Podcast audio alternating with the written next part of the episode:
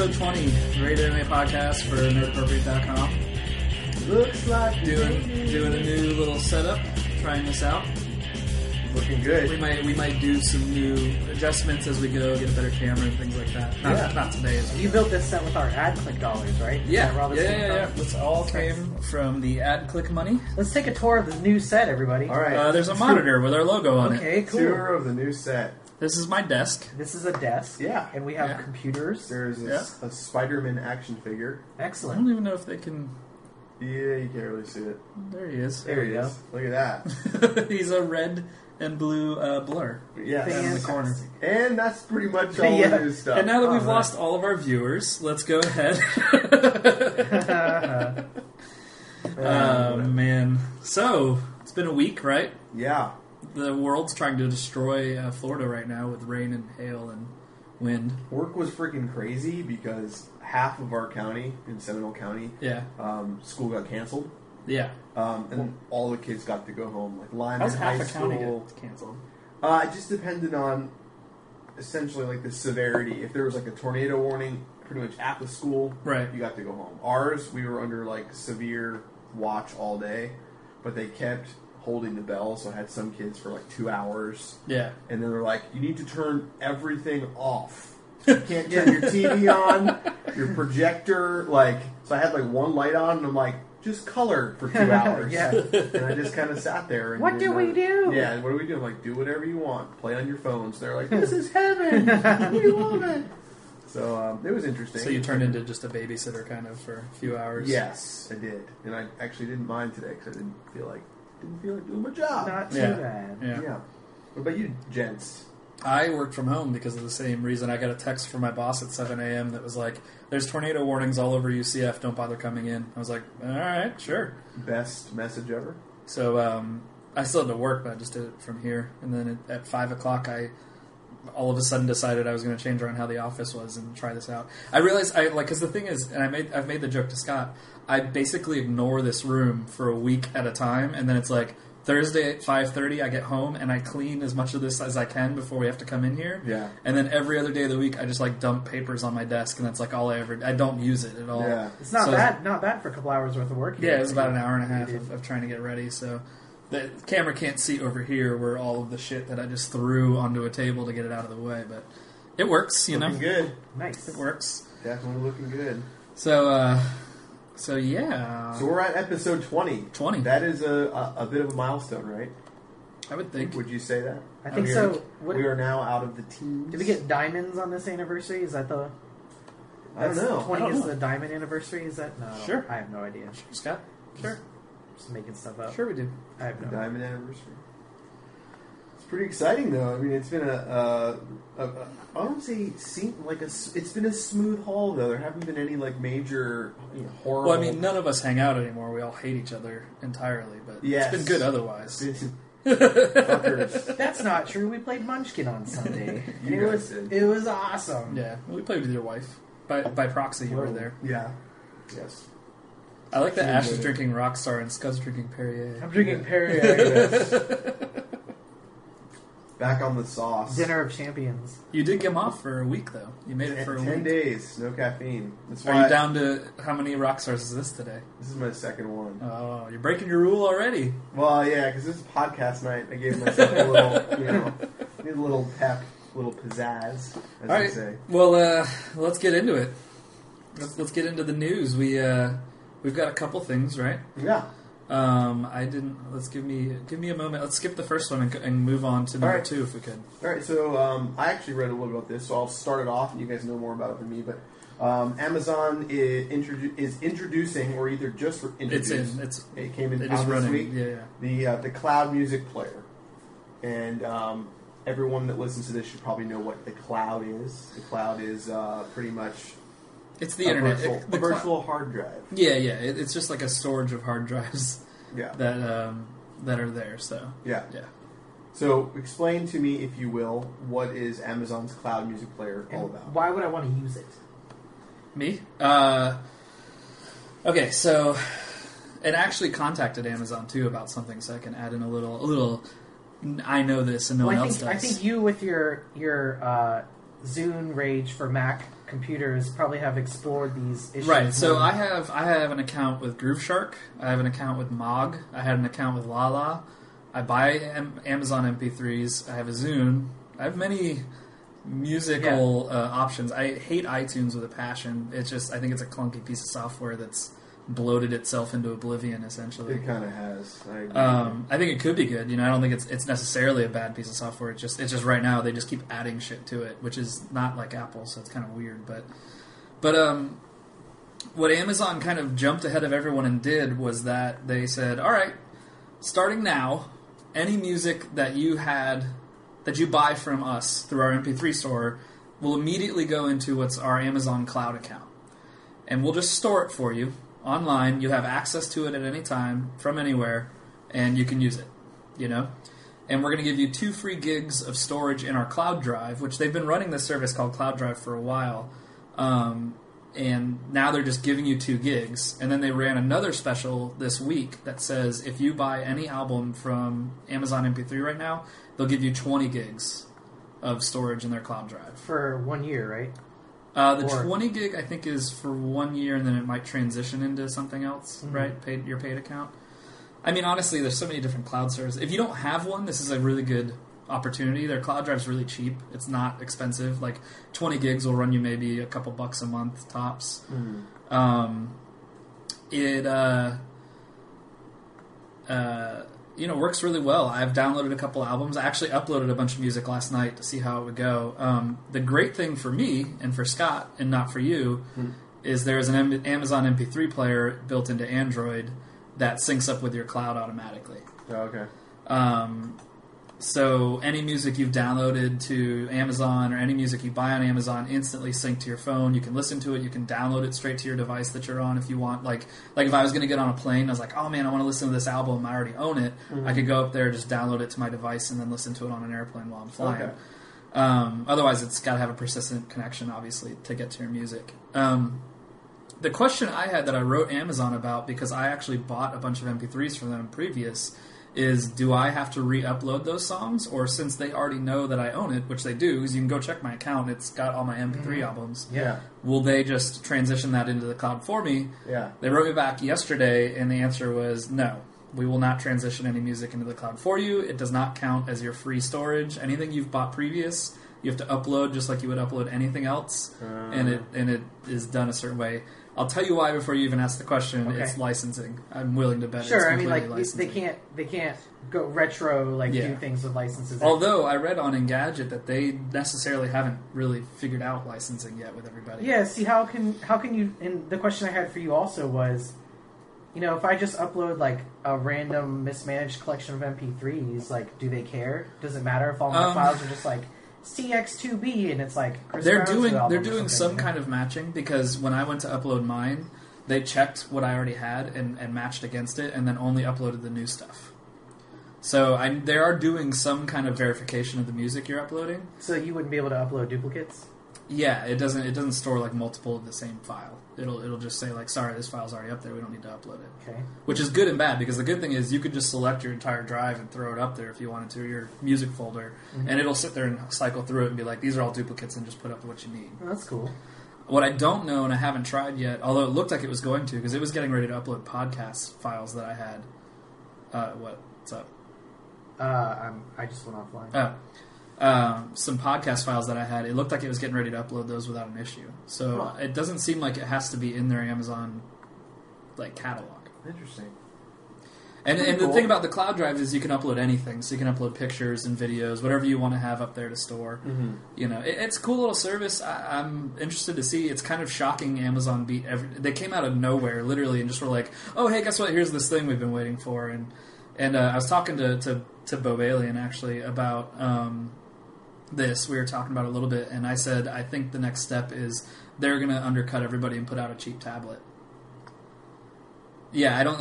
He's asking about subscription. I, I still don't think they're going to do a subscription. It's Bob Alien. Uh, uh, but I think they're what they're doing is basically creating all of these apps. They just came out with their own app store. They've got the Amazon MP3 app, you know, their their online shop and all that kind of stuff. And uh, I think they're getting ready to be like, oh, and here's a cheap device you can do it all on, and it's got it's just Wi-Fi only. It's just a tablet or, or you know, like they're Kindle essentially, but Mhm. with color screen and, and games and things like that. Why do you think they're doing this? Why? Yeah, I think they. I think Amazon views Apple and Google as direct competitors. So they're just trying to. I don't think they look at themselves as strictly a marketer. I think they look at themselves as as a service. Or at least they want to be. You know, I mean, they're still they're they're a service, but I think you, you wouldn't. The majority of the population that's not like as tech savvy as you guys. If you were to say like, where would you get your MP3s? They're not going to say Amazon. Like, you know, I people don't- I- people a my lot of parents' people age, do, like, yeah, would yeah. still like this is where I get my books. Like they don't really, you know what I mean? Yeah, right. Whereas they they know what iTunes is, but they don't know that that Amazon necessarily deals with MP3s. Yeah. Uh, he uh, Ryan's talking about the, the subscription service. It's entirely possible. I, there's just a lot that goes into that licensing, and it's a whole other beast. And if they if they didn't figure out their licensing even for the cloud storage, for, so for people that don't know, the way licensing works is Amazon licenses your music to sell it to you as a one time purchase, Yeah. and then you can listen to it all you want because you own it on your device. But when they start going like, "Oh, here we'll store your MP3, you can listen to it anywhere you want at any time," it starts looking like a streaming service, and they're probably paying streaming rights on top of sales rights. Interesting. It's interesting because uh, movies are different. Like if you buy something from Amazon Video on Demand, you can you can just buy it, and then anytime you want, you go to their website and you just watch everything you purchased.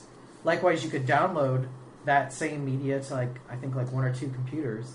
I think you get two computers, and then you can watch on like unlimited devices, like Roku Yeah. and all, whatever will whatever will stream For it. so, whatever reason, they're stingier with the music. You know. Well, it's not them; it's the studios. Yeah, yeah, I mean, the studios sorry, are just yeah. like shitty with dealing with licensing. They're really awful at it. So Mhm. Yeah. we'll see. You know, I, I don't know. I think it's an awesome service. Cool. Well, I'm Do you have any it's thoughts, Scott? I know you're very pro Am- I haven't um, MP3. I haven't used it, and The uploader is awesome. It works really well. I guess I don't I don't yet see the utility of using it because I still like I carry a Zune with me, so I have all my music with me. You will see the utility the day that you're like. To me, I love it because I want to listen to music at work sometimes, and I bringing my Zune with me does nothing. I'd have to plug it in separately. I, I mean, can't do- plug it into my computer. Yeah, I mean, do I need to? I mean, like, you know, I guess there's nothing personal about uploading your entire music collection to Amazon, but no. I mean, what if they? I mean, are they ever going to decide like, oh, you can't have But you this just anymore? you should have it on your. com- Well, no. First of all, they can't. I mean, you bought it. If they did that, you'd, you'd go after. I guess them. it's no difference than having your email in the cloud. It's just another thing that now moves to the cloud. You know? like none of that's on my phone. Oh, okay, I got you. It just immediately came up. That's cool. You know what I mean? hmm So it's kind of awesome. I don't know. Very cool. You, so you think like this sort of um, with band with bandwidth increasing the way it is, Right. do you think eventually all there's going to be is the cloud? Do you think people are going to give a Google shit about thinks. hardware? I don't know. I because I, don't think it's necessarily 100 percent reliable all the time. Like you know, I don't want to have to rely on. But it's having, as reliable as, as a hard drive in your computer. But I'm saying, like, okay, we'll say, for instance, like you and I are, are at um, a convention. This is a perfect segue. We're at a convention, right? And our reception sucks. We have no internet access. We have no 3G. We have no 4G. We have no Edge network. But I really fucking want to listen to a song, and I can't get onto any sort of network. Then I don't have access to my music. Whereas if it were on a hard drive, I fucking would. You know what I mean? I know that that, that situation's not really Well, I mean, I think that Reality. the, the thing is this. You know, like these. This is what everybody's aiming at now. Yeah. So that convention is, is such not the norm. I would say most of the time you're going to Yeah. have at least 3G while you're walking around, and now they're saying 4G, which is faster than you know half the cable connections most of us have. Mm-hmm. yeah. Uh, I don't know. I, I, I am halfway there and totally okay with it. Mhm. You know. Yeah. I mean, I'm pretty close. Like, there's not much I do that I have to. I I have my music here because I have something like 200 gigs of music, and that's just a ridiculous amount to have in the cloud. There was only, uh, I mean, based on what you were saying, I remember like, okay, we've been having these storms, you know. So yesterday we had intermittent like internet connectivity, right? So Did it's you have your phone the whole time? no, but what I was going to say was is Uh. that uh, we were like, well, the internet's out, we'll just watch TV. Oh no, wait, like all of our TV comes from the internet now, Right. Yeah. So it's like now we have nothing to watch. You know, not that we'd be able to use our DVR either because that Yeah. thing like doesn't work when the when cable goes out. But um, you know, it was just weird because we were like, oh, I guess now we have to watch a, a disc. You know, like Mm-hmm. Yeah. something we we like haven't done in forever. You know. Ryan said we just need to get rid of storms, and then we'll be fine. Oh That's yeah, as long as our you know We're pretty much the only state with storms like we have storms. Yeah, yeah. I mean, and When- this this what's, what we're going through right now is just like the beginning of It's- summer. that's so- kind of rare though. Usually just rains for like an hour at a time. Like well, this is nasty. Yeah, I don't know what's going on here, but Yeah. something. The demons. So speaking of conventions, yes.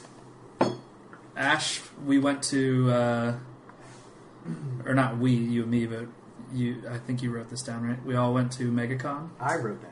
Oh, Yeah, Scott Scott wrote the MegaCon. I was going to do a write up, but you know what? I was kind of feeling like a little bit lobotomized that day, so I, I didn't really. Um, I don't say I didn't didn't enjoy it. I just didn't enjoy it as much as I used to enjoy it. So I kind of want to hear your guys' opinions on it, and then I'll kind of tell um, how I felt because I don't want to. I don't want to drag you guys down. Well, uh, at MegaCon, I'm like a total outsider, you know, because I don't read a lot of comics and I Right. don't I don't watch anime, like I don't read manga books or whatever, so like, Yeah. I have no idea what's going on, you know. Yeah. So to me, it's like I I recognize these people as like a different group of nerds, but like I just I mean like I can appreciate their passion for for the things that they like, but to me, I'm just more of like an observer, and I'm just kind of walking around, looking at the costumes, just kind of like taking in the stuff that people are selling, and it's just like I don't know. I go more just out of curiosity than I do out of like a passion for any one particular thing that's Yeah. at right, at this particular convention. you know? right.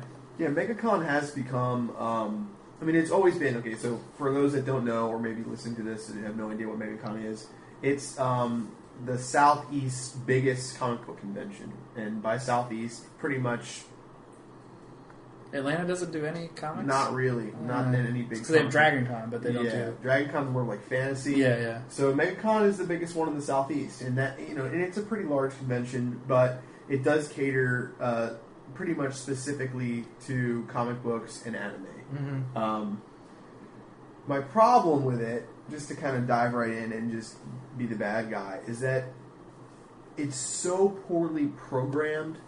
There's so little to actually do, Mhm. and there's no sort of actual sponsorship from anyone you would have any desire to to see. So, like essentially, all of like the floor. Okay, the floor. Yeah. Every convention has a floor. The floor is all small companies, um, really like you know independent comic book shops to medium sized businesses, all trying to hawk their shit. Mhm. Right. Okay, there's Right. nothing there to say that's going to be like new or unique or anything. You'll have some guy, literally some dude's old fucking He-Man co- collection that he well, wants I to mean, sell you. and you're comparing for comparison, for, for like because you haven't been to Comic Con. You go to Comic Con and it's like it's not like a guy selling Dark Horse comics. It's Yeah. Dark Horse Comics. Yes. It's like Yeah. there with a massive booth and these all their new stuff and like Star Wars stuff all over the place. Yeah. And there you walk in MegaCon, it's not quite that. Well, I mean, even at even at Celebration, it was like Lego was there with a Lego display, Right. selling Legos. Right. And then at MegaCon, there was like a Lego enthusiast group Right. building Legos. Yes. you know. And that's kind of the difference with MegaCon. Although we talked about at the convention that they took a massive hit uh, a couple years ago when the economy crashed. They were them and FX, which is gone now entirely, which sucks. took I really like took FX. massive hits in in people coming out to it. And I just don't think they've fully recovered yet. I think they I think they lost sponsorships because people didn't see numbers, and and now that it looks like they got their numbers back because it actually sold really well this weekend. Yeah, I hope I hope it does. I, I'd like to see it stick around. I don't know if you guys remember, but a few years ago, CrossGen was based out of Tampa. CrossGen Comics, Mhm. and um, I didn't Cro- know they were out of Tampa. but- Yeah, they were based out of Tampa, and they were, you know, going to be the next big thing. They had Yeah. all these guys leave Image. They started CrossGen, yeah. and then CrossGen for like two or three years sponsored MegaCon as like the the big, you know, Yeah. the big money behind it. Well, CrossGen folded, and so like they didn't have, and that, and that was another reason why they kind of took. It's weird because like it's not like our city can't do um, conventions because we have you know we have music festivals that go on here that are are pretty big. As much as we make fun of some of them, they're they're pretty big. You know, or Gainesville Fest, the fest up in Gainesville, which is massive. Um, it's just weird to see MegaCon. It's just like can't like it seems like I don't know if it's the organization or if it's Yeah. what- what's going on with it. I mean, Because I agree. I mean, it was pretty sad. There was some awesome things there, but I think you nailed it without even intending to in your write up, which was you called it basically a big, um, a big like not garage Like a flea market. a flea market, Yeah, like and it is. It, it like there is almost no point other than the floor. That's Yeah. right. What I said was like when you look at the vendors that are there, like you know that these people like at the end of the day, like the end of the weekend, they just like pack up their Winnebago with like all these like And Star go to the Wars next figures, and they convention. go to the next convention. Yeah, that's it. And they they're, don't- They're like carnies. Like they're not passionate. They don't take care of the stuff they have. They like sometimes they let it sit out in the sun, and you can see that like things. With exceptions, I mean, there were some Yeah. people there that were awesome. Some not everybody is like that, but then you see a couple of guys, and you're just like, man, you know, like Yeah. I you kind of expect. I I guess when you come with a passion, you also expect people to share your passion. The one thing though I do give MegaCon that they still pull off really well and better than some other comic related conventions would be um, their artists. They I mean they get a ton of like Mhm. decent named artists that Yeah. are that are there. The, the comic people still come out to MegaCon. It's just they've lost sponsorship and they can't put any decent panels together. And it's like if they can get some decent panels and get some couldn't they sponsorship. though? I mean, that's the thing. I well, no, that's what I'm just- saying. Like, I'm not saying they can't put together Yeah. decent panels. I'm saying they're not putting together decent panels. And the question is why though? It's like you know, if I if I was looking through the list of panels and I saw um, something to the effect of like, hey, how to uh, you know, how to how to have a better podcast. Mm. Like even though that's not really what Comic Con's about, Yeah. Like if it was like how to how to have a great comic book podcast, Mhm. I probably would have gone to that or how to you know. How to uh, a compare and contrast between X Men from Well, the 1990s to the 2000s. But we even were making jokes about like getting a media pass for MegaCon's harder than Comic Con. it is no, Like is. that's insane. It's insane that that the thing that I can go to and actually make real progress as a media member yes, versus this thing that has literally zero bearing on what I can report on. You know, yeah, yeah, yeah. like No, their their criteria for getting a media pass for um, for They- MegaCon is not only hard, but they're rude in the way they present it. Yeah, They're and they like, need- they need to media be- members will only be allowed one pass with like exclamation points. and they should be like, begging for that shit. Yeah, They you should think- be did you see absolutely any media? begging. No, not a single. Do you fucking think that has something to do with William Shatner being there, and maybe people thought they could? no, get, like, I a think free... that's how they've they've been. I mean, But but because even if you got a free media pass, it's not going to get you in to see William Shatner. but even looking at the list of things that there were to do, I don't even know what I would use this pass for. Like That's what I'm saying. Like there was no like there's Yeah. nothing for us as a website to go like, oh, finally we can go talk to this person or Yeah. get this. It was just like, oh, we could get in, I guess. Like, Like- are they just trying to prevent us from getting a free pass? I Like, I, think don't that with like a camera and a microphone, you could have gotten more than what you would have gotten by getting a, you know, like just by talking to the people that we got to talk to yeah, on the floor, you know, and uh, you know that's something else else Yeah. we could talk about just by talking to like people like that. yeah, yeah. I. I don't know. Like I hope it. I hope it does better. I hope it sticks around and, and you know turns out some better stuff. I think this year was a good sign that that's definitely feasible. That they might be able to, you know, get some real stuff going next year. Get a good sponsorship or two, which is probably ninety percent of it. Is that they just need a good sponsorship. Mhm. You know. It kind of makes me wish, like, going by the artist alleys, that I knew more about like what the like who the artists were and like what they did. Right. You know, because I feel like that's the real appeal as a fan, because they put these artists out there. And Yeah, like, yeah. You know, because you could be like, and you oh, can get signed stuff, and they'll draw you custom art right there on the spot. I mean, Like- the artist alleys are always pretty awesome. like as a comics. Fan of comic books. So, I mean, the last MegaCon's where I got my Mike Choi artwork. yeah, see, as a fan of comic books, that seems like that would be like right in the pocket for you. Yeah. You know, Yeah. because even the guests this year, I was just like, I don't really know who any of these people are. Right. You know. So yeah, I'm, I'm, you know, we always talk about this. I'm, I'm the Resident Evil guy. I love Resident Evil. So we actually reported uh, on this in early January. I think it was like January second or January fourth. There were like rumblings of this game, um, sort of being, you know, heard on different sites, and I didn't really know for sure if it was real or not. But um, Slant Six, who made some of the SOCOM games, uh, finally released a trailer and a lot of information about Resident Evil Raccoon City, which is a four-player co-op, uh, third-person, class-based shooter. Uh, that's a lot of a lot of stuff. It's a lot of Four-person co-op, class-based shooter, uh, basically with two different factions. So you have Umbrella, and then you have Special Forces, which I don't know how they really factor into Mhm. things. Um, and they are competing to complete different objectives inside Raccoon City during the time period of Resident Evil 2 and Resident Evil 3, Okay. which took place at the same time. So it's during the big Raccoon City zombie outbreak before the, before the nuke drops, and you are um, Umbrella operatives trying to like do nasty stuff, like you know, steal the T virus or do whatever. the thing that I thought was pretty cool about it.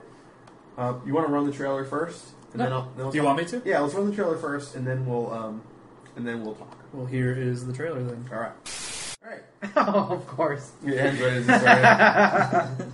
so oh, uh, that's awesome. the yeah, Bo Balian says so. Resident Evil, Left 4 Dead Three. That was, um, that was my question. How can you be late to this game? Like, But like, there, well, I mean, there's that. What's the other game? The the Island. Is that what the it's island's called? coming out. Yeah. I mean, there's, it's, this genre is not dying. Yeah, no, I it's, guess, like- it's like it's undead. ah, four, it's a I good guess one. four player co op, like a la. Is it four though? It sounds like it's like eight player. Or well, did you say four player? It's four player per four per team. Per team, Per yeah. team, and then the, I mean, it's team based, Yeah. so this, that's what Oh. it's. It's Left 4 Dead. It's Wait. left. So you said this is squad based. So is this It's squad-based. like more like in the sense of like a tactics kind of game? Like yeah, a- it is. It's, it's a tactical Like, shooter. uh, oh, okay. yeah, and with thing- zombies. With Okay. zombies. Well, here's the thing that I think is kind of cool, and I'm Dead like, Island. That's what. I'm one of the few um, people that are supportive of this game. A lot of a lot of people. I've been reading a lot of stuff in the media about it, and a lot of people think it's going to like. They have no faith in it whatsoever. What are they mad about? I mean, why? Um, well, they first of all, they don't like that uh, Capcom's essentially outsourcing. They don't Mhm. like the idea that they are hiring all these smaller companies like Grin or whoever the fuck Mhm. to make their games for them. Like they're only really working on a few big titles of their own, and then they're kind of selling off these big, big licenses to um, all these smaller companies and trying to kind of you know use the names of those big games that they made. so after like ten Resident Evil games, nobody thinks there needs to be like a new infusion of creativity, like in That's pretty much it. Well, they're also afraid, like you know, people in the chat room and even us were saying, "Oh, it's just like Left 4 Dead," or "It's just like you know this." It's just like that. There is definitely not a shortage of, of third-person tactical shooting games. Right. It's not like they came up with a whole new genre for this. But you know, my thing is, is all the Resident Evil games are they were puzzle games, they were survival horror games, they were really um, thick with story. Um, why not? Like, why not something new? Like, Yeah. why not re-examine? You know, this the the, the basically the, the father of the zombie game. mm-hmm. You know, there's millions of zombie games now, but this, the Resident Evil was the fucking original zombie Yeah. game. There weren't Yeah. any. Why not look at it from a different angle, breathe some new life into it, inject some action into it? I think the last time they did that, I think the reason being possibly that the last time they did that was probably what Nemesis. Was that the shooter? It Like was the awful. on rail, on rail yes, shooter. it was an on-rail shooter. and It Oh, was yeah, yeah, pretty yeah. bad. Yeah, yeah, I know what you're talking about. But I mean, I- like to me, the whole the whole like outsourcing thing doesn't bother me at all. I, I think people are like so fucking. They're so. I don't know if needy's the right word, but it's like, God forbid a company do something that probably keeps their you know coffers growing so that they can keep making games. Mhm. And it's like you know, Street Fighter and Marvel vs. Capcom are making an assload of money for Yeah. Capcom right now. The fact that they can't split another team, I mean, why stretch yourself out if you've got the opportunity to go after another studio and have them do it? And it's a studio with some sort of history. It's not like they just gave it to, to yeah, anybody, I mean, you know. You know, the the Slant Six, who's doing the game, they, their games haven't been reviewed incredibly well. They did um, like two different SOCOM games, um, but I think like looking at the trailer, like you know, people say, "Oh, the trailer sucks," whatever. I don't know. Um, the trailer was good. Um, I guess what I'm it, the minority. what it kind of showed me is that they got the vibe right. They got the atmosphere right. It looks like Resident Evil. It doesn't look like Right. Left 4 Dead. It looks like Raccoon City. It looks like Resident Evil. Um, and also, it kind of shows if you if you really look at it um, and you read the press release. Uh, the four different characters you can choose from, like the Umbrella Operatives, Hmm. they all have different unique skills and abilities. So if like, so this is totally yeah, Yeah. it's it's like pretty much like you take like the ability classes of Team Fortress yeah. and you add it to the Resident Evil universe. So you have like a guy who's a heavy, who can like you know. So from- wait, is this like a twitchy kind of like shooter, like a battlefield kind of game, or is it more like like overhead tactical? Like I send you guys here and you guys go here. I would say more like um, more like the first one you said. So More- it's like multiple people. Like I would control a single. You control like- a single guy. Oh, okay. Yeah, yeah. You may be able to switch between units or tell a unit to do something specifically, like hold this area. But it's going to be an action game. Maybe this could be something similar to like Republic Commando, where it's like I've got a squad that. of dudes and I can just like go like Yeah. you there, you there. But I have a feeling it's going to be the kind of game that's meant to be played with your buddies, you know. Mhm. So, I don't know. I'm looking forward to it. Um, there's actually a lot, a lot of Resident Evil news. You might be excited. Uh, Xbox Live Arcade is getting Resident Evil 4 HD. That sounds oh, Yeah, I'll Resident be Evil- all over that. Yeah, I, and and Resident Evil Code Veronica HD uh, this Sounds year. Uh, I never got. Xbox Was Code Veronica? It was that was a Wii game, right? It was actually a Dreamcast game.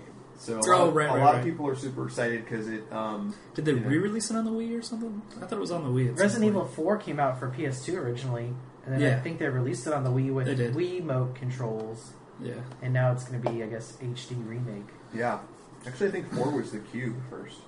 Oh, really? Yeah, yeah, it was. That's yeah. awesome. Four was the cube because that's the only reason I bought a cube. I was like, all right, I'll buy a cube in this Yeah. one game. Yeah, it And happens. That's pretty much all I bought. So, um, what else, other? Res- there's one more tidbit of Resident Evil news.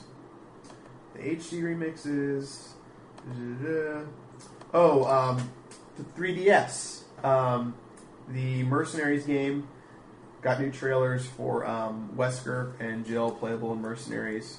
And if you buy Resident Evil um, Mercenaries for the 3DS, you're going to get uh, a basically a demo for the new Resident Evil Revelations, which is actually a whole new full length Resident Evil story with Jill and Chris that's actually canon and everything. The So- Mercenaries game is just like a frantic, like, mini game kind of shooter thing, right? Yeah, It's not like a story. It's, It's like a multi, pieces. yeah, it's a multiplayer, uh, almost like arenas. You can choose from a variety of characters, like something to the effect of. They haven't released very many characters yet, but typically there's like eight, eight to ten different characters, Mhm. all with different skill sets. You got that was the one you played, right? But yeah, I played it. I played it a lot, like on, on the the GameCube, and and that actually, yeah, I played Mercenaries at PAX, PAX, yeah. yeah. And it, it, it plays well. Like it slows down a little bit with the 3D, but I wouldn't play with the 3D on if I ever got a system. But yeah, Yeah. so you know, for Resident Evil fans, there's a lot on the horizon. A lot of it's kind of like It's barfing been kind up. of lulling for a little while. It So really has. There That hasn't you still? Oh no, you got to play the card game, right? Uh, yeah, yeah. The card game I want to play that again. we It's should play that It's a good game. It's. Um, speaking, just this is a really quick one, just because it was kind of funny and everybody blew up over this, of course. And- And we haven't talked about Batman in a while, so of course, Oh, got to bring it up. Uh, they've already announced the Batman What do you mean, like, for the trilogy? That Uh, no, the the guy in charge of DC movies essentially came out and was like, they got him to admit that they're doing a Justice League movie. So by, I think they said by 2013 they're going to have a Justice League movie, Yeah. and essentially, or maybe it was 2014. That might have been a more appropriate timeline. And then before um, before that movie comes out, they're going to do a reboot of the Batman series, like how he's going to be in Justice League. So is this the the fourth time a Batman like series has Here's the thing: committed to film? everybody, and you've written an article about this, Ash. I don't actually look that negatively on it. Everybody gets really pissed off about the word reboot, and to me, Yeah. it's like it's not a reboot. It's the fact that Nolan's not going to make more than three movies, and the Batman that he's probably ending this with probably doesn't even come close to fitting into the Batman Sure. that's going to be in Justice League. So they're probably thinking like. Well, shit. We need to do something so that it makes sense why this guy is all of a sudden in Justice League Yeah. because Justice League's probably gonna be a lot brighter, happier movie than Batman Ah. Nolan versus Batman is going to ever be. So I just thought that was funny. Everybody completely freaked out over it and was like, "Reboot Batman! Uh, uh, uh, Nolan's the best thing ever." And I'm like, He's not maybe- going to stick around They forever. just they just need to not call it a reboot. They just need to be like, "We're going to transition Batman into Justice Yeah. League Do you because think that's what that they're doing." people like in the '90s thought that Burton's Batman was the best Batman ever, and like they're like, this will never Yeah, get People any- still argue that. It'll Batman- never remember get any better than that. There was, dude, when I was a kid and Batman Burton's Batman came out, there was Bat fucking mania. Mhm. Like everybody had Joker shirts and, and Batman hats. Yeah. And, like it was crazy for a couple months. It's like, it- really. I think it's just reflective of the times. Like when you reboot the series, Yeah. it's like like these movies are reflective of our time. Like back then, those movies are reflective Oh, of like yeah. everybody liked the Crow back then. Yeah, you yeah. know what I mean. So like Yeah, Batman is kind of like Um, gothy like that too. You know. They also announced that what was it Gordon Levitt, Joseph Gordon-Levitt, Yeah, yeah. is confirmed he is going to be in Nolan's movie, and they think, and I think what came out was Falcone's son, Oh, really? yeah, who uh, goes after Batman. And then I guess uh, Ryan was just saying that Nolan released his s- script for Batman Three without the ending, so no one could find out the ending, and he only told the actors when they, It's all Showed up up. here. yeah. What a sneaky, sneaky man. So I mean, you know, I I think it's it's just funny. I just love it when people freak out on the internet over something that's not even going to happen for like two three years. He's not confirmed as Falcone's son. I thought he was. Yeah. he read Ryan reads the movie sites a little more often than I do. So, so finally, in the last bit of news, um, what did he just make a joke about? I told you he's not. He's I'm not freaking, freaking out. I'm just telling you in all caps, which means you're freaking out, buddy. Our unofficial chat room moderator. Um, he is a mod. I made him Yeah, a oh, mod. that's true. You know. So the last bit of news, uh, a long while ago, uh, Google came out and said, "We're going to pick a city in the U.S. and we're going to roll out our super fast fiber optic gigabit fiber optic cable to that city, and everybody will get free internet in that city." And everyone freaked out, and Orlando was one of them. We, we actually went for it. People were making bids to Google and doing things. There was even a city, I think Tulsa or somewhere, renamed themselves Google unofficially Ah, to try to get it. Like everybody was trying to get this this thing. Came out this week. It's been picked, and it is Kansas City. Oh, Topeka was the one that that named themselves Google. Uh, Kansas City, Kansas has been chosen to get Google's gigabit fiber network uh, rolled out in their city. Interesting. Now, some of us can just get pissed and say, "Oh, blah blah,", blah you know. Why can't City get it? Or we can look at this as the first step in taking down the cable monarchies that exist across the country. Country. saying uh, geographically, it's kind of in the middle.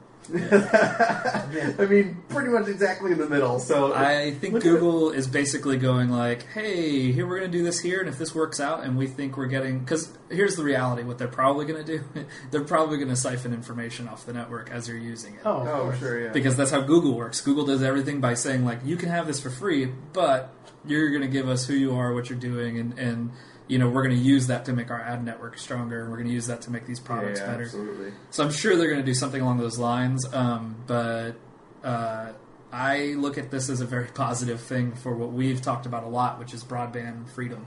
Mm-hmm. You know. Or at least a choice. I mean, goddamn! Even if Google charged something, it was a choice. Yeah, it's not. I mean, like I know that you have trouble with with Bright House or whatever, and it's not so much that I have trouble or I'm mad at them. I just want competition. Like any kind of competition is healthy for Right. the customers. So even Right. if there were like two or three games in town, you know, like yeah, I mean, one of the things that our, our country is really anti are is monopolies. Mhm. Like, eh, that's a fucking monopoly. Like, if I can only have like one cable company, Yeah. And the argument is, of course, I have other ways of getting TV, and it's not, you know, Right. But really, if I want cable, then You- you have that's one it. choice. That's it, Yeah. one choice. Then that's pretty close to the definition definition of monopoly. So Yeah, well, they say you've got DirecTV and Yeah. Dish, you know. Um, so it looks like it's one gigabit per second. I mean, that is just it, the speed that that, that network is going to be is ludicrous. Oh, yeah, I mean, yeah. it's it's insane how fast that is. Um, let's just move to Kansas City. Oh, I would They're love saying play 20 like an FPS on that. Yeah. they're saying 2012 it'll be it'll be fully rolled out and in Kansas City. So ridiculous. Do you think it's like a giant like the fiber optic cable is just like this massive white cable with blinking lights in it? it's Google, so of course Yeah, of course. there's androids that move it along. Like in hackers. But yeah, so we can only hope this brings real competition and real, you know, broadband choices to to the rest of the country um, soon. You know, uh, yeah. I think that's all the news right now, right? That is it for the news. Uh, that's all we wrote. That's it. We got all, it. That is Yeah. all we wrote. All right, see you guys. All right. Later. That was a good Oh show. no, wait, no. See you later, everybody. All right, so we're. Do you, I need a break? You want to roll right through? No, let's just do it. Let's Yeah, do we're it. good. Let's roll right through. Yeah. Uh, we're going to roll right into the reviews. We've got uh, a few different reviews, and none of which I have played or done anything with. All right. So this should be great. I'm going to check It'll, my phone. It, will be fast. Um, so No why don't we go spoilers ahead- on this first yeah, one. we can't we can't spoil this for Matt. Oh, we can't spoil Yeah. it. Zero spoilers on the first one. We, Sorry. you and I can talk about it arbitrarily if you'd like. I can't. How about you guys put a game plan together, and I'm going to roll some video. All right.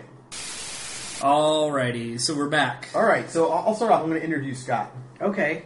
Did Let- you Did you like it?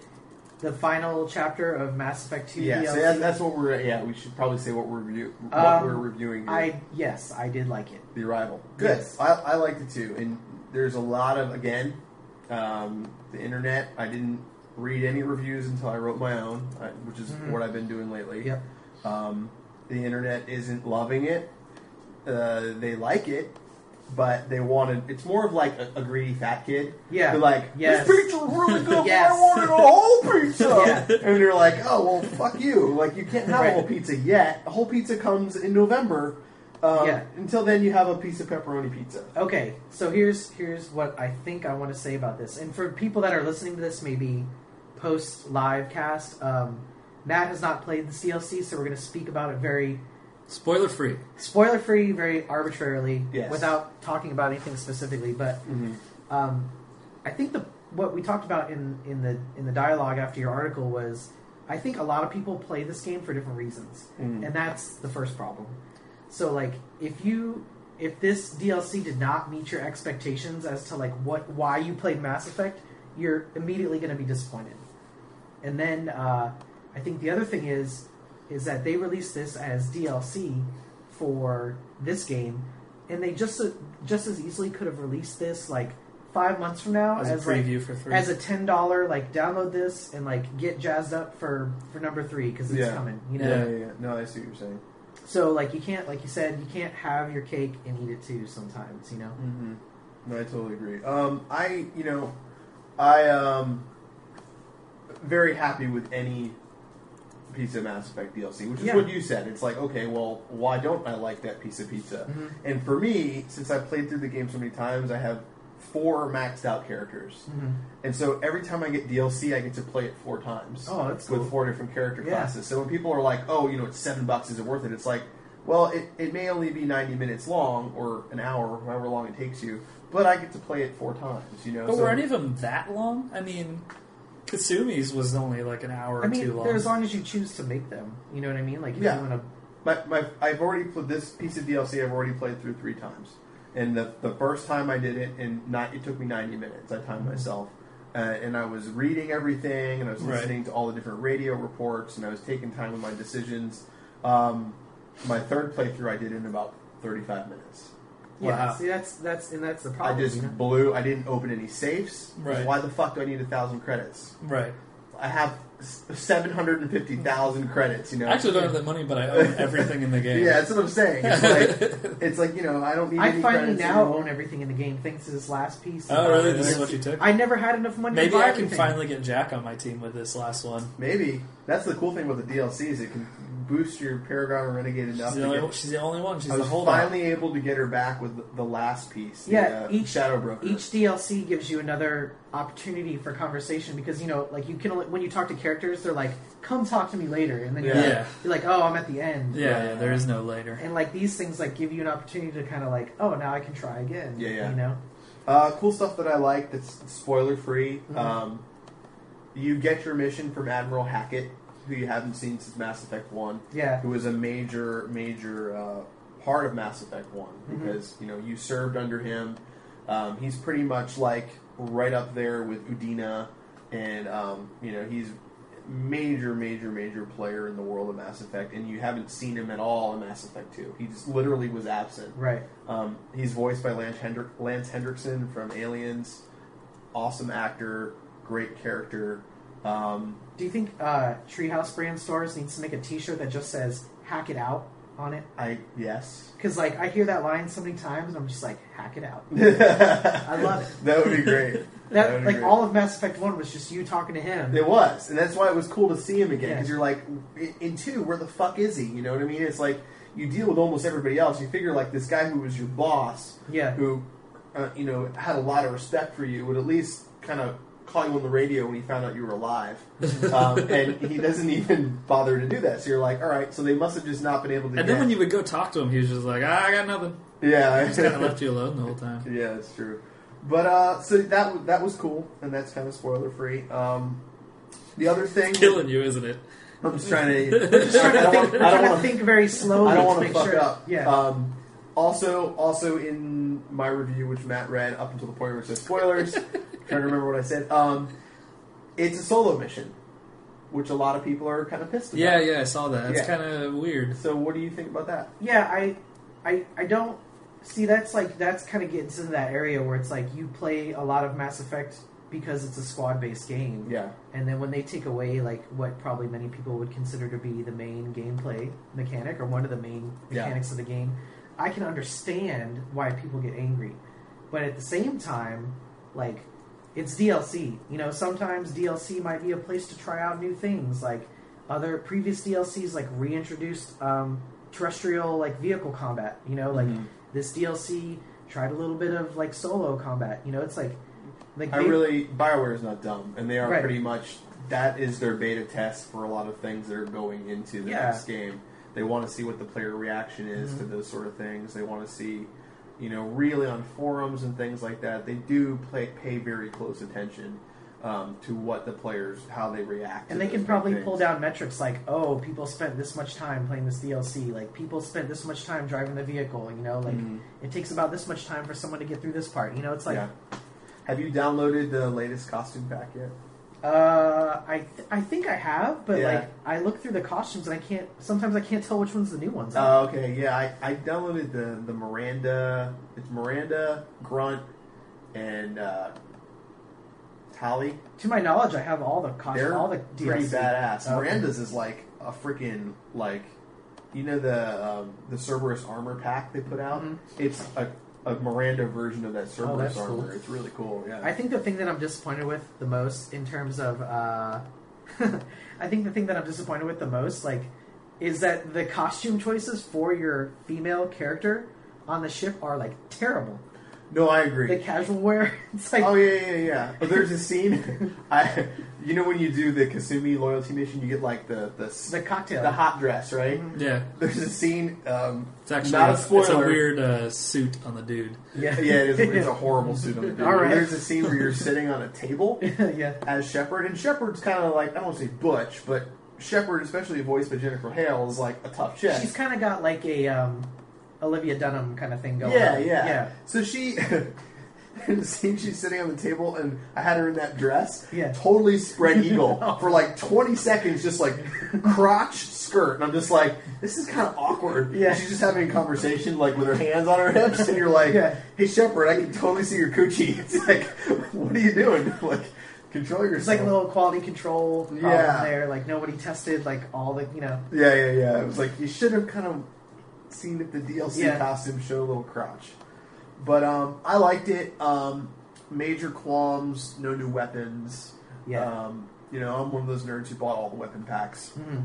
How could you not? Yeah, it's the freaking the Tesla gun, whatever that thing is called. The, oh, the arc projector. the arc projector, most powerful gun in the game. Really? It's, it's absurd. oh, I'll, I'll I'll take a. fucking absurd. I took a didn't you? I got the arc projector. It might come. It might come with the Cerberus network. I don't Oh, know. yeah, I think I might got be- it with might the be- But it wasn't. network. It was a downloadable weapon. I, Yeah. I learned like at some point in the game that just like because I didn't always use my special weapon, so I always carried the nuke with me. Do you? And anytime that I was like, I'm done with this, I would just pull out the nuke and just fire one bullet, and the round would be over. See, I can never get a shot off with that thing. That's I- how like, I- that's how I beat the uh, the Thresher Maw. Uh, Because I just fired a nuke at him. I just waited for him to pop up, and I was like, Did it one shot him? No, but it Oh, like I was gonna say. it pulled down that bar. Like Oh, okay. it made like a 20 minute battle, like a five minute battle. You know? Um, you posted the achievements. Yes. Have you gotten a chance to get all of them yet? Uh, I cheated to get that one. Like I'm not gonna lie about that because that was ridiculous. the the I survival didn't read one? the achievements. So. Yeah. Okay, Yeah. Well, I won't spoil it. That yeah. one, The, I I lu- I got lucked out with that. I did like a nostalgia run just for fun. I put Do on you my guys pay attention to achievements while you're doing your first playthrough? no no no no. I, I, never just do. I read them over and I was just like, okay. I know Ash doesn't. I don't. In general, when you play a game, do you play your first playthrough It paying depends, attention depends to on the achievements? game. It depends on the game. Mass Effect, no. Like I play Mass Effect, and I'm just I go with it. Right. And then, uh, but a game like, okay, a game like Fable Three, like I did look at the list, and they showed them to you. Well, if you do something in the game, you're, they're like, oh, 10 out of twenty, you need ten more to get this achievement. So sometimes they show them to you, and it's not Right, like I'm, I gonna, mean, I'm not going to play uh, Fable Three twice. I just am so not. I'm just not that. Not Yeah, but player. to me, like sometimes achievements like also give me a glimpse into what the developer thinks is like unique or important about their game. Right. And sometimes it's just like, oh, you beat level one, you get points. You beat level Sure, two. sure. Sure. No, I get it. I just, I've just never. I just We could have like a totally yeah. different discussion different about like the discussion. designing of achievements. All right. Well, moving on. So it's good. Worth It's it. good. Worth it to you guys. I mean, I don't know if you're a Mass Effect fan. I don't know how you couldn't I think get this final. I think DLC. the, maybe the last thing I want to say about it is that is it like 15 or 10? seven, Seven. bucks. Oh, Yeah. Well, then who fucking cares? It's ninety minutes long. Right. That's what I'm saying. It's seven fifty. And the last thing I could say about this is that now this game is complete, quote unquote. Yeah. And now you could go. Now I'm ready to go do a whole new playthrough. Just like Yeah, start yeah. over, new character. All the the DLC DLC is there. Oh, yeah, it'll play a blast. play it like more. naturally, not instead like because I just keep putting the disc back. Yeah, in. yeah, because I because that DLC like I played after everything, and- Right. And it made literally no sense. Right. At Yeah, the yeah. end. So now like, you can just- all right, You could put all this like new story into your own narrative and make a whole new game. yeah. Absolutely. So- yeah. All right. Well, before you start this next one, I'm super into this media thing, so All right. we're back. Hey. We're back. Um, I have a confession to make. Okay. I didn't actually get a chance to play this game, um, Okay. but I'm going to make a few assumptions about it. well, here, okay.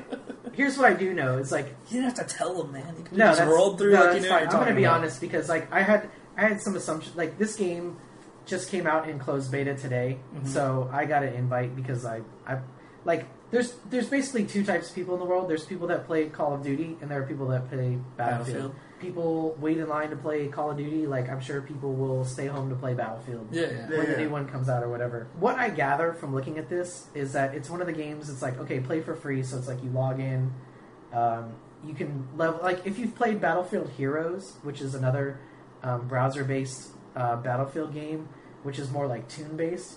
I feel like if you've played that, you've played this one, and I can already see that the um, the battle funds, which are like the paid credits that you buy, carry over between games. Okay.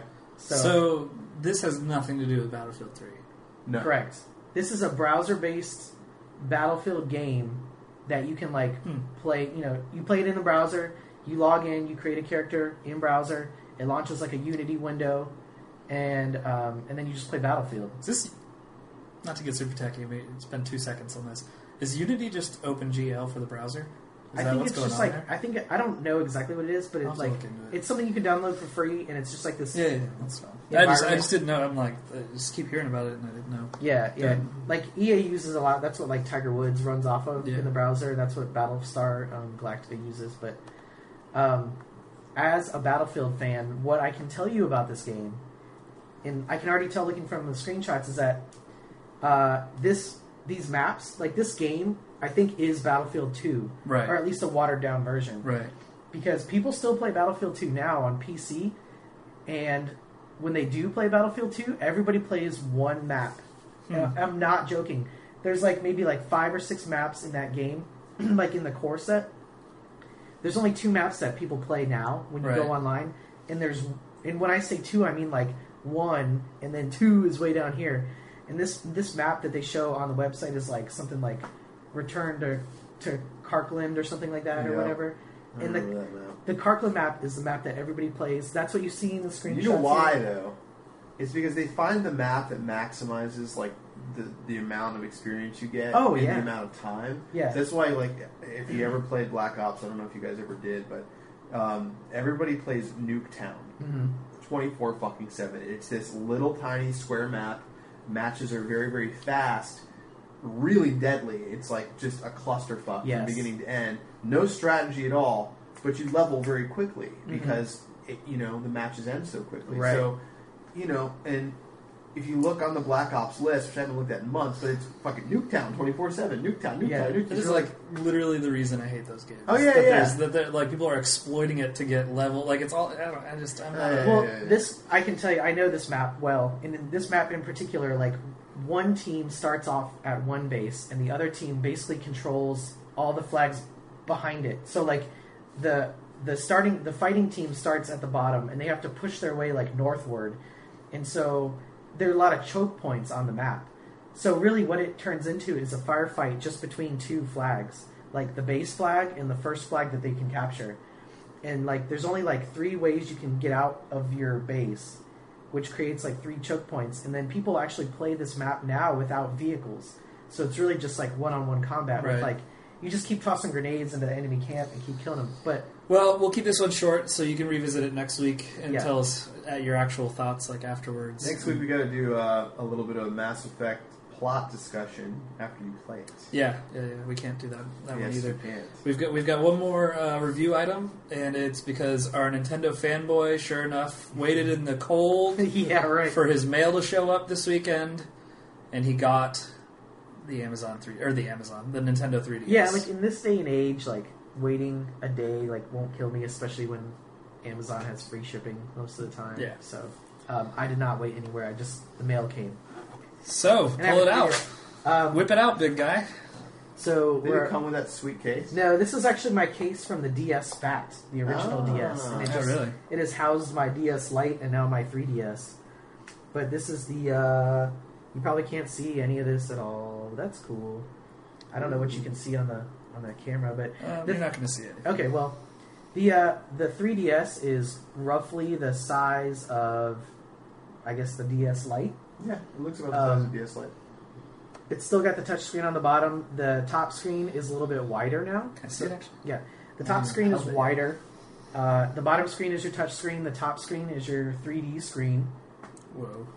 Um, the unit has like kind of what's what is I think overlooked about this unit is that there's a lot of extra tech in it just besides it being 3D. Okay. So um, the, to make the 3D work in like augmented reality, it's got two outside cameras, which can play augmented reality games. Um, it's got a front-facing camera inside the unit, so you can take pictures of yourself. Okay.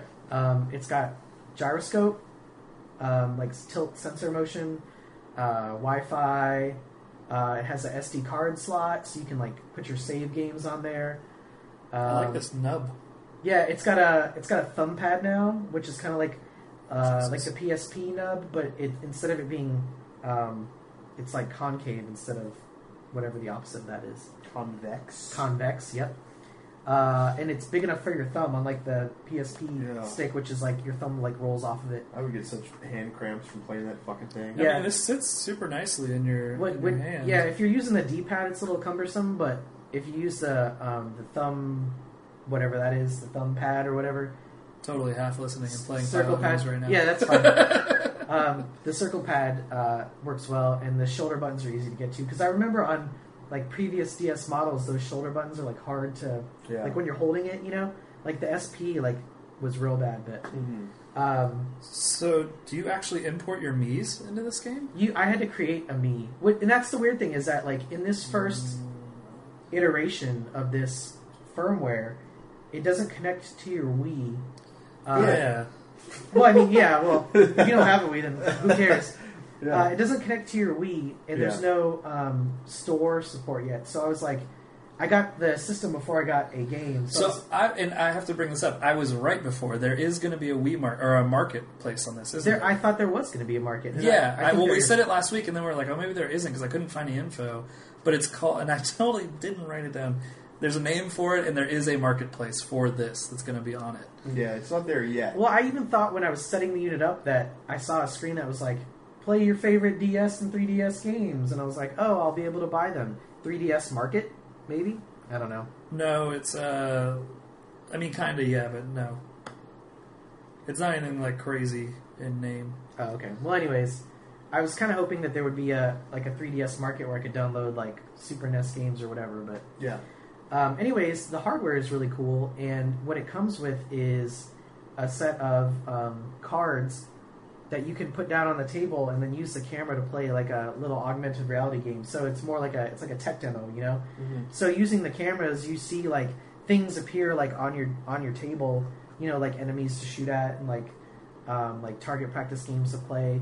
There's a like a mini game that uses the camera to take pictures of people's faces and then they like appear in your office and you shoot at them like like turning around the room with your DS and like like the unit itself does a really good job of sh- sort of like showing off everything that the system is capable of. You can even take 3D pictures with the two outside cameras and then view them on your system, That's pretty crazy. or like even like a I guess if you had a 3D TV. Would you argue though that because you said it, it's like a demo of sort of what's to come, Mhm. that they rushed it and they didn't put out? They didn't rush the unit. They the launch titles. That's Yeah. yeah, and launch um, really like a, a a serious amount of, of games for people to play. For, from what I can see, there are only like maybe two or three games that are not ports of something.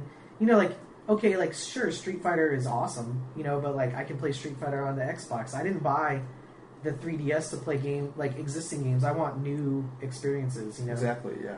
So I mean, honestly, I I bought this because on you know at some point in time there will be a Zelda game, there will be a Mario game. Hopefully, there will be a Paper Mario game, which would be totally conducive to the 3DS. Yeah. You know? So it's essentially just refreshing faster than our eyes can catch, is what's going on there. yeah, I mean, like I know we talked last week about the 3D like slowing down the frame rate or whatever, but I don't notice that at least in like Pilot games like Wings. Pilotwings. I've Plus- heard Street Fighter. When you get into the more high def games, is when it starts becoming very apparent. Yeah, but just like I mean, like in a very Apple-esque sort of way, I don't buy the 3DS to play third-party games. You know, I buy the 3DS to play Nintendo's games. You know, Sure. Yeah. Should something else come along, then great. I'm. I mean, lucky. you'll play Resident Evil though, right? You'll play. Yeah, yeah. I mean, Revel- like- Revelations looks like it's gonna be good. But like to me, anything beyond like those like core like five or six games is like going to be a. You know it's weird? That I, even from just a few minutes of playing it, that totally I call it camera eye, Mhm. and it's like when when I'm out with my camera and I take just a ton of pictures, and I'm using it constantly. I always have it up against my face. I get camera eye where like my eyes don't. I can't focus two eyes at the same time. Like one basically just is turned off, and my right one takes you know precedence. And I feel like that right now. My left eye is like all, Huh. all weirded I, out. I mean, like the, the, there's a 3D slider on the unit, and honestly, if But I it turn- just felt like on or off to me. I mean, Yeah. I felt it. It did feel like it was getting a little less deep, but it really felt like it was like on, yeah. slightly less off. Like I- it was like yeah, yeah, yeah. Pilot Now I, I really use the slider based on where I'm holding it. So if I'm holding it down, Yeah, I mean, the lap- moment I, t- I was tipped it, and it was like yeah, if I hold it, do it, if I hold it down on to my lap, I just turn the dial a little bit. If I'm holding it like closer to my face, I turn it up all the way. I mean, the tech looks awesome in it. Like uh, the 3D looks really good. You Yeah. know, that, that's not the issue. And my eyes are totally fine. Like now, it's just that's how I feel. It's the same exact feeling as when I when I shoot too much. Yeah, and here's the thing that I want to say about 3D real quick, and that's like that 3D is not 3D is not going to be a game changer in gaming, in my opinion. I haven't seen it yet, man. There's no killer 3D app. Right, and I don't think I don't think But I think people might have said to you that motion controlling wouldn't be a, a, a game changer. I mean I bought into that immediately though. and I feel like it is in multiple formats. yeah, like true. I think even as much as I make fun of it, Sony's Move is still has changed some things, very few, but some. Sure. You know, not to the extent that Kinect or Wii did, but uh, you know, I- I think 3D could get there. I think that I think that not higher art forms, but higher. I think things like Avatar prove that 3D can affect how you experience something. You know what I mean? Like when you saw Avatar in the theater and you walked out, everybody was just like, "Holy Oh, crap!" yeah. You know, like Yeah. good lord, that that's what 3D is supposed Yeah. to be. You know, not not all this other bullshit we've seen. 3D is like And I feel like gaming, the tech isn't there yet. We're, we're like in the 50s era of 3D for gaming. Mm-hmm. Yeah. And and there's just no killer, there's just no piece of art for gaming that's like, that's what 3D's for. That's why I'm experiencing 3D, you know? Yeah, to me, like 3D in gaming is just like the same way that like graphical improvements like Sure. increase the quality of 3D gaming, but you know, like a 3D, like 3D doesn't make the plot to Avatar any better. You know what I mean? Like it just No. it just makes the the picture look nicer. You know? I don't, but it didn't make it look nicer. It just made it more immersive. I Yeah, mean, when yeah. you're sitting in there and things Yeah. are floating around you and stuff's happening, and he's not just like throwing pies at your face. Right. like that made that movie better. Like that that made that experience Mhm. of going to that movie better. And I just don't, I've played enough 3D games in enough different formats now. Maybe not for long periods of time, Mhm. but enough to feel like, ha, like it's just not like I'm just not. Nothing's really been like this is the way you should be experiencing this. Yeah, and I guess the reason, I guess the reason why I, I say this is because the only the only the only thing I expect out of this system is for Nintendo to use the 3D well. Like I don't really ex- I don't have high expectations for third party See what I'm saying? developers to like a little weird focus issues when you pull off of it. Uh-huh. It's because your eyes. What's happening is this. So the way this is probably working. Here, here let's let's let the monkeys play around for a minute. Yeah. This is the way the 3ds is probably working. Uh, there's two images. It's the way you've seen it online. There's two images that just the background is shifting in and out, and what they're doing is pulling how far that front one's coming from the background with that slider, and that thing's shifting like this back and forth, which makes whatever's sitting on top of that layer look like it's out, look like it's out of the screen. So it's flipping around. So what your eyes are doing probably is focusing on that background flicker, and then when you pull it off your eyes, all of a sudden your eyes are still focused like an inch beyond where you're actually Didn't they tell people that when they like when you go to see Avatar, like that it's better to focus on the action and not on the background? In that Right, way? because Yeah. it'll screw with your focus. It screws with your vision because your Yeah. eyes start to think that they're looking at something that's not. They're trying to focus on something that they can't. Mhm. It's funny, uh, really briefly about Avatar. Um, Matt and I, I remember you were stuck in traffic. Oh, we got to see the preview. We got to see the preview of Oh, I mean, like, it, I mean, I ran in. You the did, last yes, second. Yeah, did, yeah, yeah. And I just remember, like, all of us afterwards, we were, like, sitting around, and we're like, man, they didn't show us the whole movie for those listening. 20 minutes, What, or yeah, 15 20, minutes. Yeah, 15, 20 minutes. Um, and we kind of sat around afterwards, we're like, yeah, this movie's going to make a fucking shit ton of Oh, money. yeah, yeah. Where we were like, we really couldn't tell what the plot of the movie was going to be like or anything, but we knew the level of 3D and and James Cameron being the guy that he is, that this movie was going to make a fucking shitload of money, you know. Mhm. Yeah, And of course it did. I mean, obviously, I know that the 3DS is going to make a shitload of Yeah. money too. Um, I don't know if it's for me. Um, I feel like the reason it's going to make part of the reason it's going to make a shit ton of money is that Nintendo. Um, I'm pretty sure Nintendo's behind this because of how everybody's doing it, but uh, they have encouraged price breaks by trading in old DSs. And I was like, that's how they're going to do it. They're going to give a worthwhile trade in on your old DS to get the new one at a lower price point. Mhm. So, like, if you have the newest, if you just bought a DS, you know, what is it, the DSX? The DSi XL. If you bought that one, you can take that in and it's hundred dollars off in like multiple stores. There's like three or four different stores doing this where you get hundred dollars off the purchase of a new. Now, do they just recycle the tech, or are they just going to be? I have no idea what they're doing with the old ones. They're knows? probably, Yeah. Walmart's doing it, so it's, it's hard to know what they're doing unless Walmart's selling it off to a third party. But um, what it does to me is it shows that now when your parents are complaining that you already have a DS, well, you just take your parents and go, well, I can trade this in and get hundred dollars off this new one. you Yeah. know? I don't know. Like I said, I think we're waiting for that killer 3D. Oh, I thing. mean, like, well, I'm glad you got it because now we can Yeah. review Yeah. three. 3D like, stuff. yeah, like right now. Yeah. I mean, for I, I'm a Nintendo yeah, yeah. guy, so I'm always going to get this. For someone that's not like into Nintendo stuff like I am, I would just say wait until either like a sale comes along, Right. or a game comes out that you're just like, okay, that's the one. I'm Right. I'm ready to jump into this. Like, I got it on day one just because, I- you know, I was looking at it. I was like, I actually missed my DS this weekend. I was like, I should pull it out and play some games. Plus, Yeah. I got I got that Mario Kart, dude.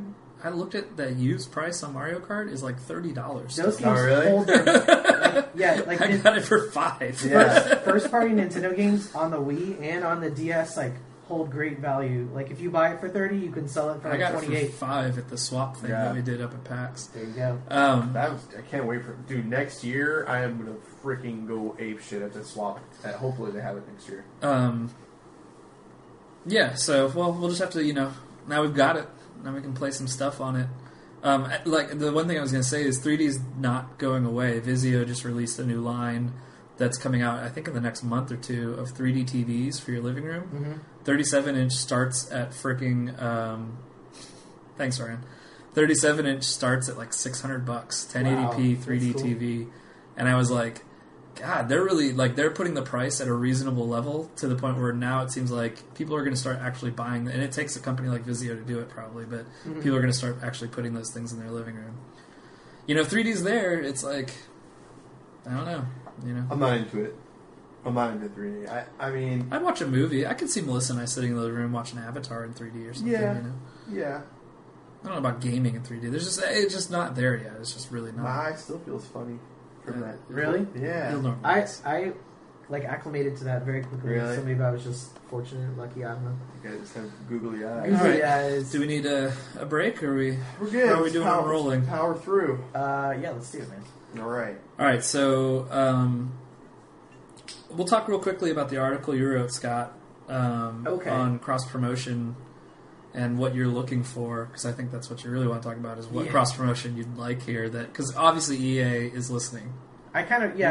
I, I They read our site and they listen to our podcast. Oh, we, absolutely. we already know that by all the ideas they've stolen from us. Eh? I, I found it like I kind of found it hard to believe that there hasn't been any uh, cross promotion between specifically the Mass Effect universe and Dead Space, or maybe there has been, and I've just never noticed. But I feel like somebody would have brought it to the public attention, you know, if that already did happen. So What's up? It's not recording. Oh.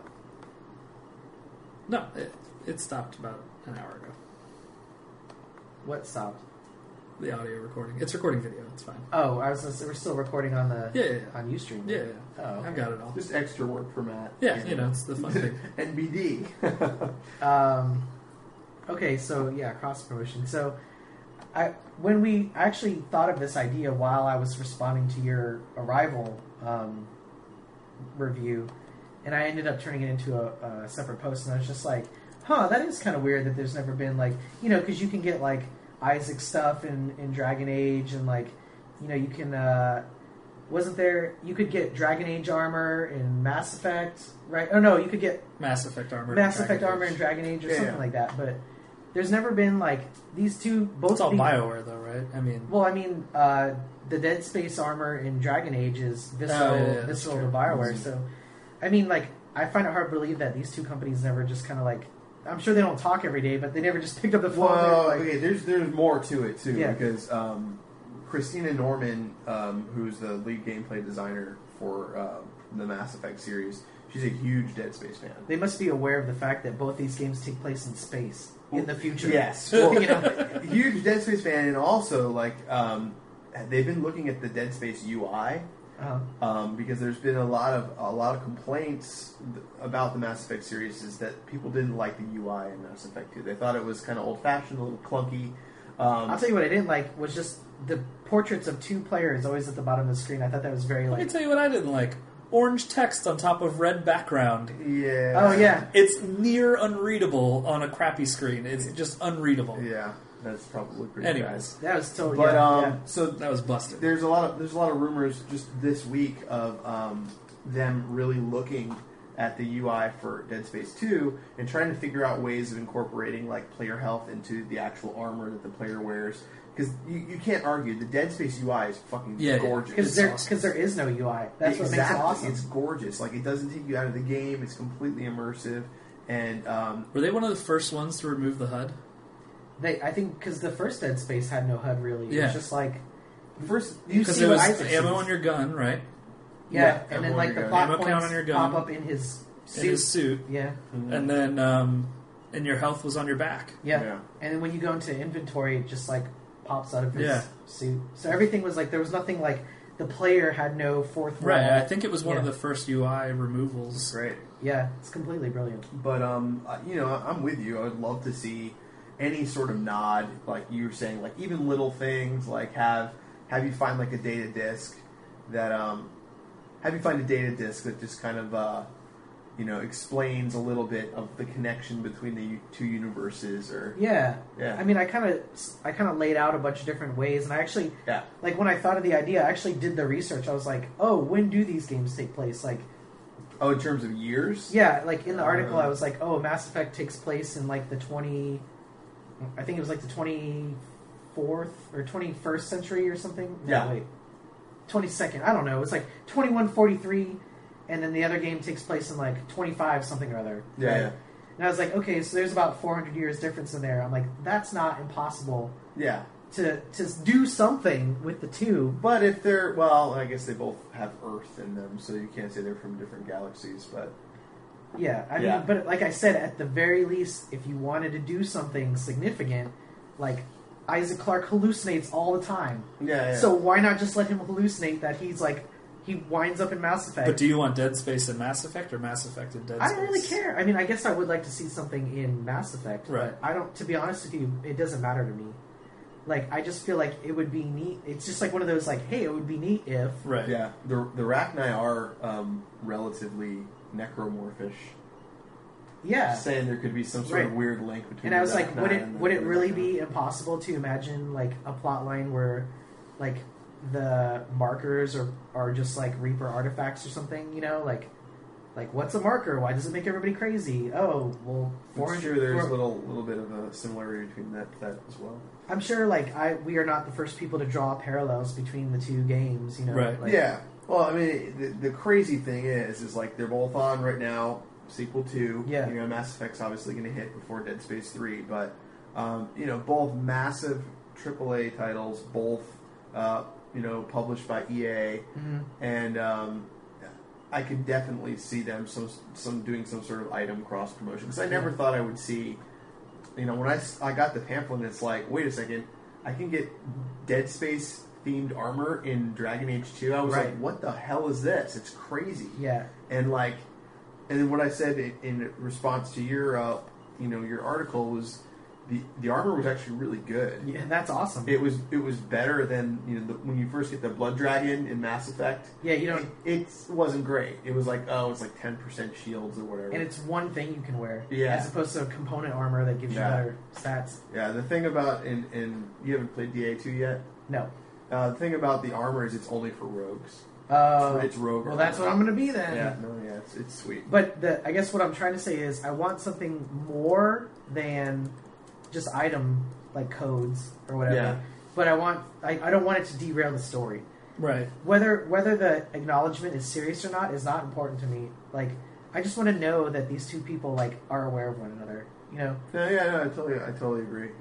like it makes the games more fun when they have a little, yeah, little like tits. a dusty old darkened little like tits is what I just little said. yeah. I don't know why I said that. It makes the games more fun when they have little tits. This is not what I meant. You mean like you meant to say tidbits? I did. Easter it eggs. just turned into tits. Little tits, you know. It could just be like I said. It could be a Commander Shepard statue inside of someone's office in Dead Space. That if you find it, ha ha, and if you know, like if you don't, whatever. Uh, I was gonna say, wasn't there a game with Pip Boys in it that wasn't Fallout? Or no? Am I making that up in my brain? Uh, I don't know. I don't know I'm not sure. I don't know how you would get Dead Space into Mass Effect though, because if it's like 600 years later, you would just have to like project something backwards. What if the- he? What if there's? What if you can go explore the ship, like one of the ships? Yeah, I thought it would be Maybe cool. it'd be cool. Yeah, I mean, like you. Like it's like wreckage somewhere that you can go and. Yeah, like I would have to imagine that. Like Ishimura Yeah, like- floats into frame. I was You're like, may, maybe they've been planet cracking for 600 years. It's like not like they just started doing it like yesterday. So like in the earlier world of Mass Effect, they should be able to Right. find something related to Dead Space. But anyways, that's my fan service moment. So Sorry, I enjoyed it. I've never played Dead Space, so it's like would I was, mean I was literally late. nothing to I me. was late on that train as well, so just pick them up. They're good. like I said, the only reason I played Dead Space, the only reason I even gave it a chance was because I knew it had something to do with System Shock 2. right. But Played you, Sever have you yet? ever played Bioshock? Yeah, yeah, I played Oh, Bioshock. okay. I know like they split and like one Yeah, team yeah. made one, you know. But I still like the space thing, so that one kind of Yeah. still has, has a win in my heart. But Sweet, bro. Yeah. Bioshock. I'm there. I'm not a Bioshock fan.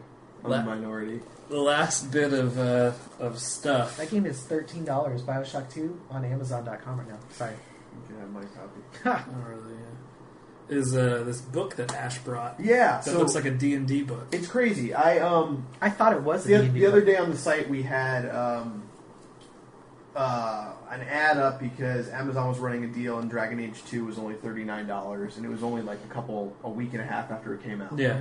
Well, the same day that they ran that deal, they also ran a deal on this, and this was also highly discounted. It was something like um, For Ryan. something like I don't know, maybe twenty bucks. Um, and I was like, you know what, I'll grab it because Christina likes these books a lot when she plays because she's much more thorough than I am when she plays these games. Mm. Um, which I have to I have to say, she's already beaten Dragon Age two. Does she like to use the guy? Like, Ninety three hours. oh my god! To beat Dragon Age 2? 93 hours. I beat it twice in the time she beat it once. so does she Does just, she just do like literally everything that you can She possibly does do everything, game? and like when she fights, so methodical. like she like slow Like, battle? like every single, she uses the wheel. Oh, so she just like hits somebody and then pauses the game and like yeah, hits somebody, maneuvers? pauses the game, moves moves everybody. But I mean, like I was watching her play, and she was like by the end, she was fucking beast. Like, Like her tactical? mage, her mage was crazy. Like they have new mages now called Force mages. It's Mhm. pretty much like you're using the Jedi? Force. Yeah. So just like anyway, but the the book is what I really hope every single guidebook is like for the future because How because much it's, did you get it for? I want to say twenty bucks. Okay, and it's it's it's hardcover. It um it has about twenty or thirty pages of lore. Um, obviously, this wouldn't work with all games because all games don't have twenty or thirty pages of lore. Mhm. But um, it is insane. The art inside is beautiful. It goes through the entire game. Um, basically, gives you all the missions, uh, all the gear you could possibly want. The art inside is really, really unique. Um, maps of all 12 of the maps in the game. I don't want to get into that. Um, but it's it's crafted like a D and D book. It looks though, exactly like a D&D full book. art, like stats. Like, yeah, stats, full text, art. yeah. Like every single monster has their own little bio. It's just really like it, those old Prima guides were very. Um, Well, they were just like game facts. yeah, they look like textbooks. This looks like literally like an art book with information in it. So, um, if you're a fan of Dragon Age, it's still pretty cheap on Amazon. Was it twenty three now? yeah, it's twenty three now. Twenty three. It's it's totally worth it. Um, I mean, because at this point, it's a guide and an art book. It is. So twenty three dollars for the both things together is not. Yeah, yeah. You're not asking for a lot. It has initial character sketches in the back and um, how where the inspiration uh, for the characters came from, and it also has um, a lot of I don't want to say it has a lot of hints as to what may happen in Dragon Age Three, which the, I'm not going to tell you what happens obviously in two, but Right. there are a lot of dangling you know questions like what the fuck's about to happen. Mhm. If you read through this book, it gives you hints, like you know, more than the game itself, and it gives you a lot of information. So it's really, really worth it. That's awesome. Yeah, definitely. I've been thinking like, Do you buy guides? no, Have you ever? uh, not well. I bought two guides once for Star Wars Galaxies, Yeah, and that's because I felt like that game was so busted that it needed a guide, yeah. an instruction manual plus guide. Yeah, I feel like I I borrowed your Mass Effect one Yeah. one because I couldn't get through some of um, the heinous parts Yeah. of that game.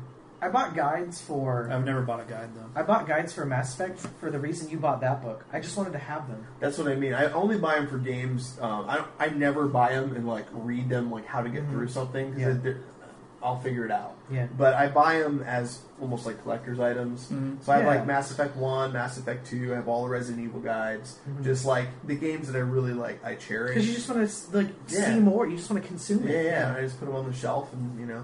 So I'm gonna start buying like the, you know if they Prima puts out guides like this, shit, I'm gonna buy all of them. They're Yeah. definitely Like, worth it. I was thinking like I was thinking about. So this is of Prima still? I think it's still Are they the only ones that do guides essentially? I'll double check. Brady Brady Games. Oh, yeah. It's- Um, I was thinking about some of this stuff today with these like supplemental materials, and I'm like, I was kind of surprised that, like, especially like a company like EA has never tried to capitalize more on like Dragon Age um, and like Mass Effect, or even well, they did it with Dead Space, but by offering like those kind of like you know Dead Space had like that five dollar game that came out before the game. came Yeah, out. yeah. Like I just I want to consume that kind of stuff. Like there was a um, But I don't know if that's a like. I don't think they're making profit on that. I think it's a loss leader that just Oh. gets action and eyeballs more than it does money in their pockets. yeah, like when there's something I like though, I just want to be a part of it. Yeah, Like, no, I totally understand. I'm just saying that I don't know that EA does that as a oh, like it's a fan service. I think more than it is anything else. So the reason they probably don't do it more often is that they're just they're not making money on it. So they're kind of just going like, well, you know, Dead Space isn't necessarily like Dead Space Two wasn't necessarily going to be the hit that Mass Effect Two definitely was. right, of course. Do you know what I mean? Like, yeah, oh yeah, yeah, yeah. so they were like, let's get some eyeballs in this game and do some interesting marketing and do this kind of stuff and see if we can get more people pulled into playing Dead And Space their 2. motion comic series is like cool. Yeah. It's awesome. You know, And that's getting a lot bigger too. Motion comic stuff's happening more. This and more. actually isn't by Prima. It's Wow. by a company I've never heard of, who we need to now Google, called Piggyback. interesting. Yeah, Piggyback. Piggyback Interactive. Never heard of them, but they make a fucking kick-ass Strategy guides. Yeah. Let's see who else they've done. So while you're doing that, I was going to say that before Fable Two came out, they released uh, the Fable Two pub games, Yeah, which all it was was like casino style games that you could earn money in, which would carry over to your character in Fable Two. yeah. I remember Clayton saying he played the hell out of those. It was so much fun. It, like Yeah. it was mindless fun. I played the shit out of it. I just like, I don't know why there's not stuff like that for other No, I agree. For other It's games. extra. You know, I, I bought the um, the Mass Effect iPhone game because I heard it had it had bits of story. Yeah, Um, never beat it because it was the worst. it was thing. terrible, but I, I still loved it. yeah, You know. yeah. There were there were bits, and it was you know even though it had like my least favorite character. Yeah, of course. They- but I mean, like, These guys have been around a long time. Really, I'm a freaking idiot then. 'cause- Metal Gear Solid, Silent Hill, Final Fantasy VIII, Saga Frontier 2, Vagrant Story, Parasite Eve, Final Fantasy IX, The Bouncer, Gran Turismo 3, Silent Hill 2, Metal Gear Solid 2, Final Fantasy X, Kingdom Hearts, Metal Gear Solid 2 Substance, Zelda the Wind Waker. See, I wonder. This is what I wonder. I wonder. Those are all all Japanese games. I wonder if they were strictly Japan, meaning Japanese uh. Halo 2 is probably Jak 3 and Halo 2 is probably the first. the first American games. Interesting. Yeah, I wonder if. Um, SOCOM. I bet you that's what happened. I bet Yeah. you they made Japanese guides. They kicked ass at it, and then they moved over here. They're all uh, pretty regular looking guides. Um, even the Dragon Age 2, when they don't show the special edition, they just show Really? the, the regular cover.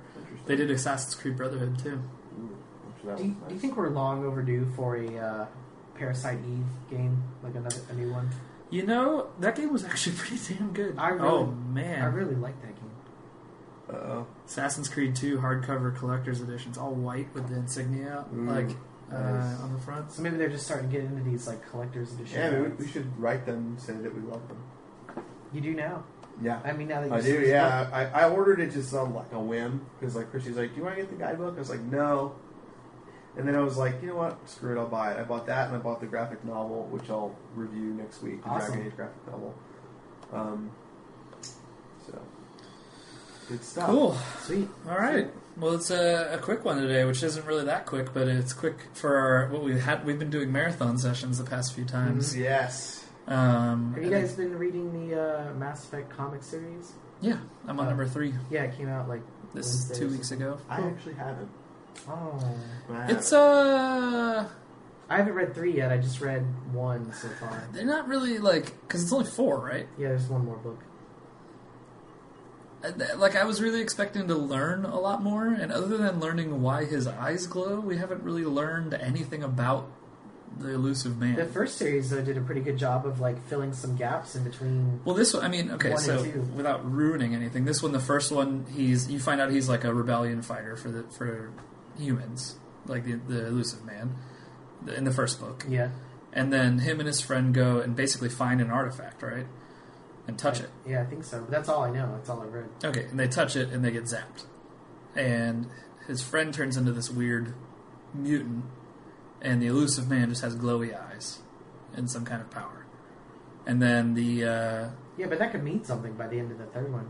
See, this is we're I, but I've do- read the third one. That's what I'm saying. Wait, I mean by the end of the third game. That's why we're gonna. oh, to right, right, right, right. But I guess I guess that could mean something. I just I just thought that I was going to actually learn something about the Illusive Man, oh, oh, oh, and unless something unless the last book is 50 pages long, Sure. like they're running out of time to teach me anything at this point, and I don't feel like I'm learning anything. Yeah. Well, I mean, like the first one, like if it, if that's any like the first like four book series, if that's any like The one about what's her name? yeah, the one about Liara is just Liara. gonna kind of like it's just gonna enrich your experience. You know what I mean? I know. I just wanted a little bit more, Scott. Because the shadow Just like disappointed. the Shadow Broker DLC like kind of like heavily depends on what happened in that comic book series to make it all make sense.